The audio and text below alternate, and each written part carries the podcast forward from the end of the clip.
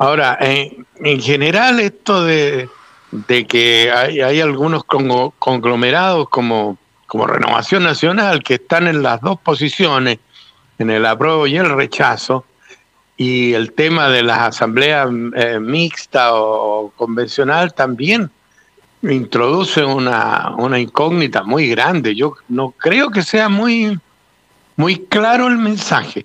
Ahora, en general, yo diría, y no es por que seamos nosotros progresistas y todo, que estemos por el apruebo, pero me parece que Chile Digno ha presentado bastante, mucho más creatividad, más mensajes más directos, eh, la ha encontrado muy superior a las demás.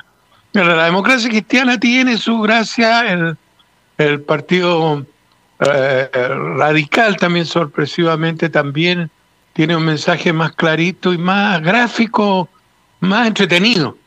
Porque los demás, te digo claramente y les digo a los auditores, yo creo que no contribuyen mucho a ganar adeptos esas otras posiciones. Así que en general yo creo que la franja, en general, en general diría yo, no creo que vaya a incidir mucho.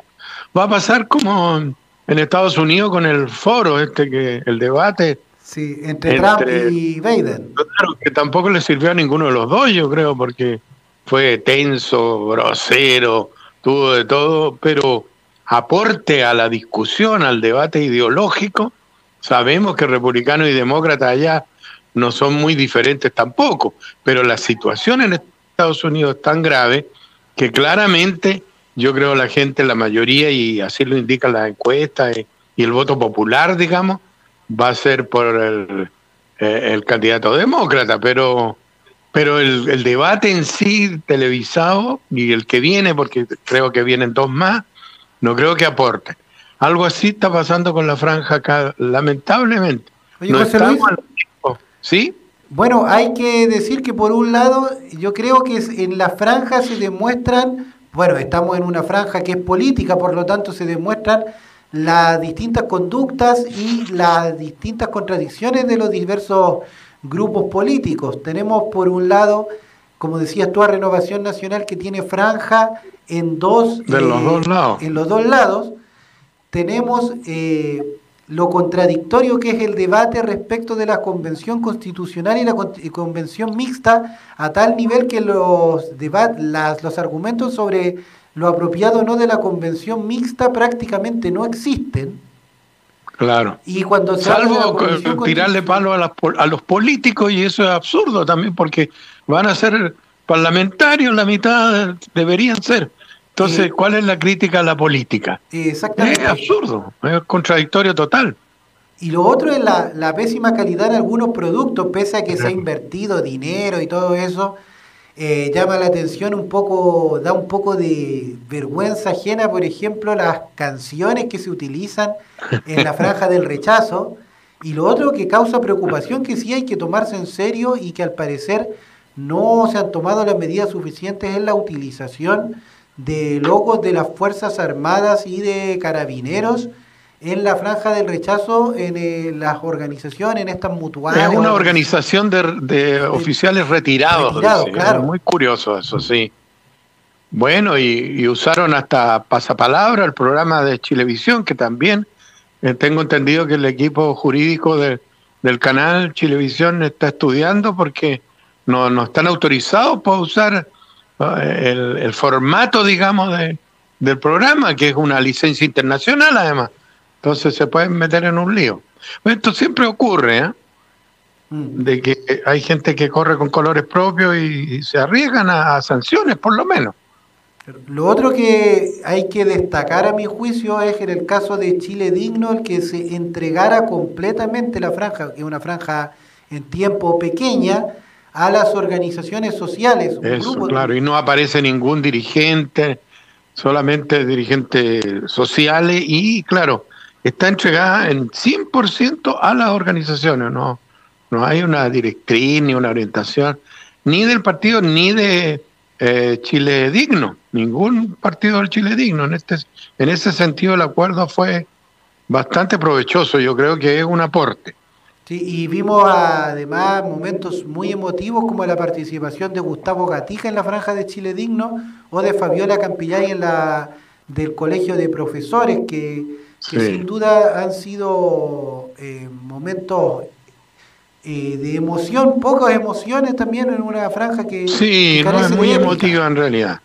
Ahora, estamos esperando porque hay temas que todavía no han salido, por ejemplo, el derecho a la comunicación el Colegio de Periodistas aparece en el listado aprobado por Chile Digno y por el CERVEL. Somos una organización donde tenemos derecho, ah, son unos segundos, por lo menos que salga el logo y hablar del derecho a la comunicación que debe estar incorporado, como estamos diciendo, en la constitución política del Estado de Chile que vamos a aprobar o vamos a empezar a aprobar a partir del 25 de octubre. Así que ese es un tema y hay muchos otros temas que todavía no, se han abordado. Difícilmente se van a abordar todos los temas, aunque la derecha sigue insistiendo de que no hay temas para, para discutir, de que no se, eh, que la constitución no se va a preocupar de las pensiones, no se va, y machacan y machacan con eso. Y realmente eso es engañar a la gente porque es fundamental garantizar derechos, no solamente establecerlo. Lo mismo que con las libertades. La, eh, eh, insisten mucho en la libertad, la libertad de los padres para elegir colegios. Y eso es, son los colegios privados, los colegios subvencionados y los, los privados. Mientras que lo que hay que hacer es fortalecer la educación pública, igual que en el tema de la salud, que se toma muy tangencialmente también y muy poco en serio. Afortunadamente ha habido organizaciones de trabajadores de la salud que han tenido algunos segundos para plantear sus problemas que son gravísimos y que están afectando en pleno en plena pandemia. Eh, hay hospitales, consultorios municipales que no tienen insumos para atender, ni hablar de la trazabilidad. Yo creo que este es un tema que obviamente la Constitución, por lo menos como un paraguas, va a tener que eh, atender. O sea, aquí hay que poner el acento en los temas del derecho de la educación, la salud y la vivienda eh, público. O sea, no, hay, no se ha creado, leí recientemente, no se ha, no se ha construido ninguna sola casa de las que no estaban planificadas durante el gobierno anterior. Eh, en este gobierno no ha habido ninguna construcción de ninguna casa. O sea, y ya llevamos dos años y medio de, gobierno. Entonces son esas cosas que no se dicen, obviamente la televisión no las dice y no aparecen en la franja. Y en el caso del derecho a la comunicación que tú tocabas, es un debate muy profundo en el que además se malentiende, porque es el interés de los dueños de grandes medios, el derecho a la comunicación con un derecho, con una libertad de empresa. Eh, eso, es lo que está garantizado en la Constitución solamente. La libertad de un millonario de tener un medio de comunicación. Eso es lo que está garantizado en nuestra Constitución. Entonces la propia gente cree que existe libertad de expresión, pero no sabe, por ejemplo, que en muchos medios de comunicación se persigue a los periodistas si tienen una opinión distinta, se les despide, no existe la libertad de conciencia en el ejercicio de la profesión del periodista. O y además crear un medio es muy complicado, las radios comunitarias, los medios pequeños, eh, antihegemónicos, en realidad luchan contra un Goliat, como un David cualquiera. ¿Y para qué hablar de un canal de televisión? Porque la televisión es el tema de esta conversación. Eh, o lo puede hacer una universidad, pero que tiene muchas dificultades de acceso a hacerlo y a mantenerlo financiado. O, También. O prácticamente nadie más porque no hay recursos claro. que lo sustenten. No, no Así. Me, no me imagino yo que, por ejemplo, una organización sindical tenga la posibilidad de postular a tener un canal de televisión en la realidad chilena actual ni siquiera la CUT, que es la central más importante de, en todo el país, pero no está en condiciones de tener un canal de televisión. Es muy caro. Yo quería también, Javier, aprovechar de insistir en el tema de lo que llaman, entre comillas, entrevistas en la televisión. Hemos tenido oportunidad ya de ver eh, dos, dos capítulos del programa nuevo de Santiago Pablo, y el colega este famoso por informe especial, corresponsal de guerra, nadie le, le quita sus méritos como en la guerra de Bosnia en el Medio Oriente, ¿cierto? En la guerra del Golfo, incluso un camarógrafo, eh, recuerdan ustedes, fue herido en un, en un, estuvo en el medio de un tiroteo, creo que en Afganistán o Pakistán. Y ahora está haciendo un programa que se llama Sin Parche y son, entre comillas, entrevistas, que en realidad son conversaciones donde todo depende obviamente del entrevistado, del personaje en cuestión. Y ha tenido dos personajes muy interesantes. Tuvo al doctor Sebastián Ugarte, que se ha hecho famoso en la televisión a propósito de la pandemia, una persona muy afable, muy simpático, hijo además de Justo Ugarte, un gran actor chileno de radioteatro y de teatro, y de muy buenos recuerdos para ciertas generaciones. Y él es muy muy simpático, muy llano, apareció muy bien, pero la entrevista no fue una entrevista, fue una conversación en un parque, caminaban por los lugares donde él había nacido cuando niño, muy bonito, muy todo, pero no le sacó al personaje su fondo de lo que él piensa, dijo algunas cosas, pero como no hay contrapregunta, como no saben, los periodistas no lo hacen, porque Pablo y sabe, Pablo es un periodista profesional, pero desaprovechó la oportunidad de una persona riquísima en experiencia, en idea, hacer aporte. Lo más que dijo fue que va a votar por el apruebo, pero era obvio además, porque él conoce la, a la salud pública por dentro y sabe las carencias y lo que hay que hacer. Así que en ese sentido, muy bien. Él, pero el entrevistado, Rodor, el entrevistador se quedó con una deuda pendiente. Y anoche Estuvo con la actriz Delfina Guzmán, muy querida por todos, ¿cierto? Una persona también muy simpática, cariñosa, afable. Dijo un montón de cosas ahí a la pasada. Y Santiago Pavlovich no supo aprovechar los temas feministas. Ella, eh, en el fondo, se mostró un poco así, como anti-feminista, como se entiende el feminismo, estos grupos que hay, ¿no? Ella es muy mujer para sus cosas y dijo cosas muy interesantes que en una entrevista de verdad, de perfil, habría sido pero apasionante. O sea, es conocer a una mujer de, de esto de clase media alta, digamos, eh, con un pensamiento progresista, pero de verdad, de vanguardia, audaz, muy linda su, todo lo que dijo, pero así ramalazo, una frase y Pablo pasaba a otra cosa. Era increíble, o sea, daban la gana de decir, bueno, aquí falta el periodista que indague, que profundice, que, que la haga decir cosas. Así que lamentablemente este tema, como lo dije la otra vez, eh, de las entrevistas en televisión se ha desperfilado absolutamente. Son conversaciones banales, rápidas.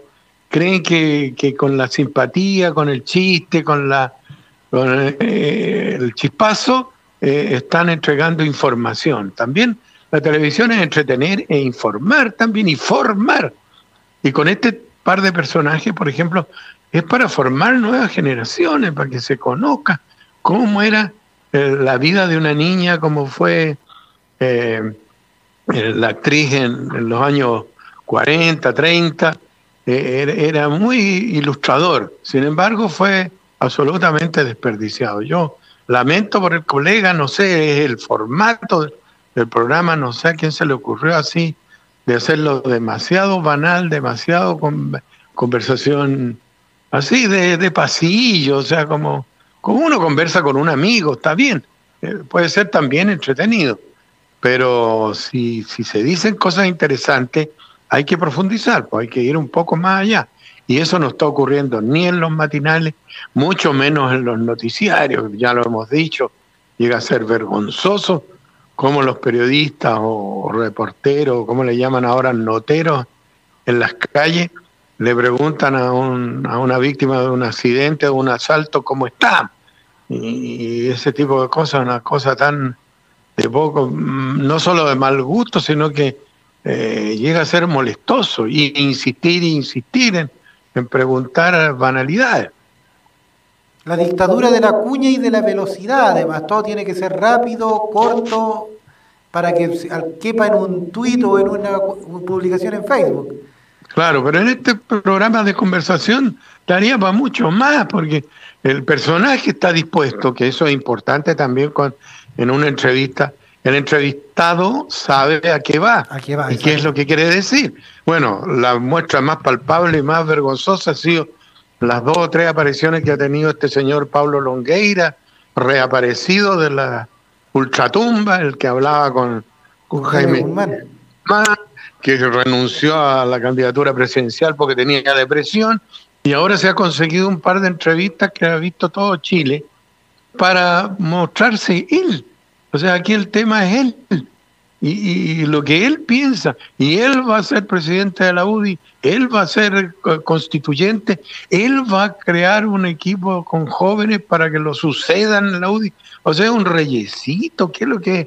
Y que la televisión se preste para esto y hacerle dos programas enteros. Lo llevaron a, creo, a, ¿cómo se llama? El domingo al programa de la noche. Una, de verdad, es prestarse para un circo, prestarse para un, una operación comunicacional, para hacerlo claramente, y no es ni informativo, ni periodístico, ni político.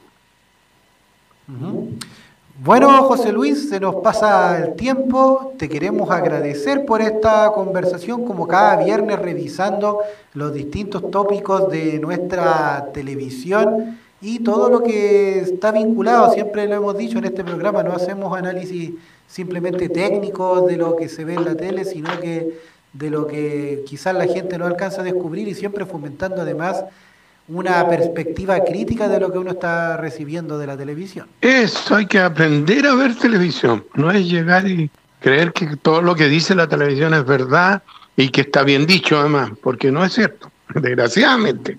Oye, y una para, para ir terminando, porque en este programa siempre nos vamos, nos gusta irnos por las ramas, de hecho, y hablar de otras cosas, hablar de cultura en general. Una palabra para el fallecimiento de Quino, de Joaquín Salvador Lavado. sí. bueno, ese Mafalda. Eh, eh, Mafalda fue prohibida durante la dictadura en Chile porque había un era un dibujo animado y se daba en Chile. Y este señor Jaime del Valle, que fue canciller, un civil que apoyaba la dictadura, hay un decreto, está prohibido, estuvo prohibido. O sea, una vergüenza histórica. Es una, una gran pérdida para la cultura latinoamericana. Y yo, bueno, he estado en Europa y, también Mafalda es conocido, es conocida en todo el mundo. Es un personaje de, de nuestra contemporaneidad, es muy importante lo que ocurrió con, con Quino, eh, su creación, y Mafalda, que esperamos que vamos a seguir teniéndola por mucho más tiempo. Sin duda, porque además muchos niños y niñas eh, se ven atraídos por esa Las nuevas generaciones también, sí. Así es. Mm. Bueno, José Luis, Eso. muchas gracias, que esté muy bien. Ya, hasta la próxima semana. Saludos. Y cuídense. Sí, no nos vaya a pasar lo de Trump. a cuidarse, que esté muy bien. Eso. Chao, era José Luis Córdoba acompañándonos en Antofagasta Despertó cuando son las 10 de la mañana con 31 minutos. Seguimos con ustedes luego de la pausa con algunos temas, datos útiles para el fin de semana, buena música en Antofagasta Despertó 104.7 en la frecuencia modulada. Agradecemos a quienes nos han acompañado en este bloque a través de nuestras redes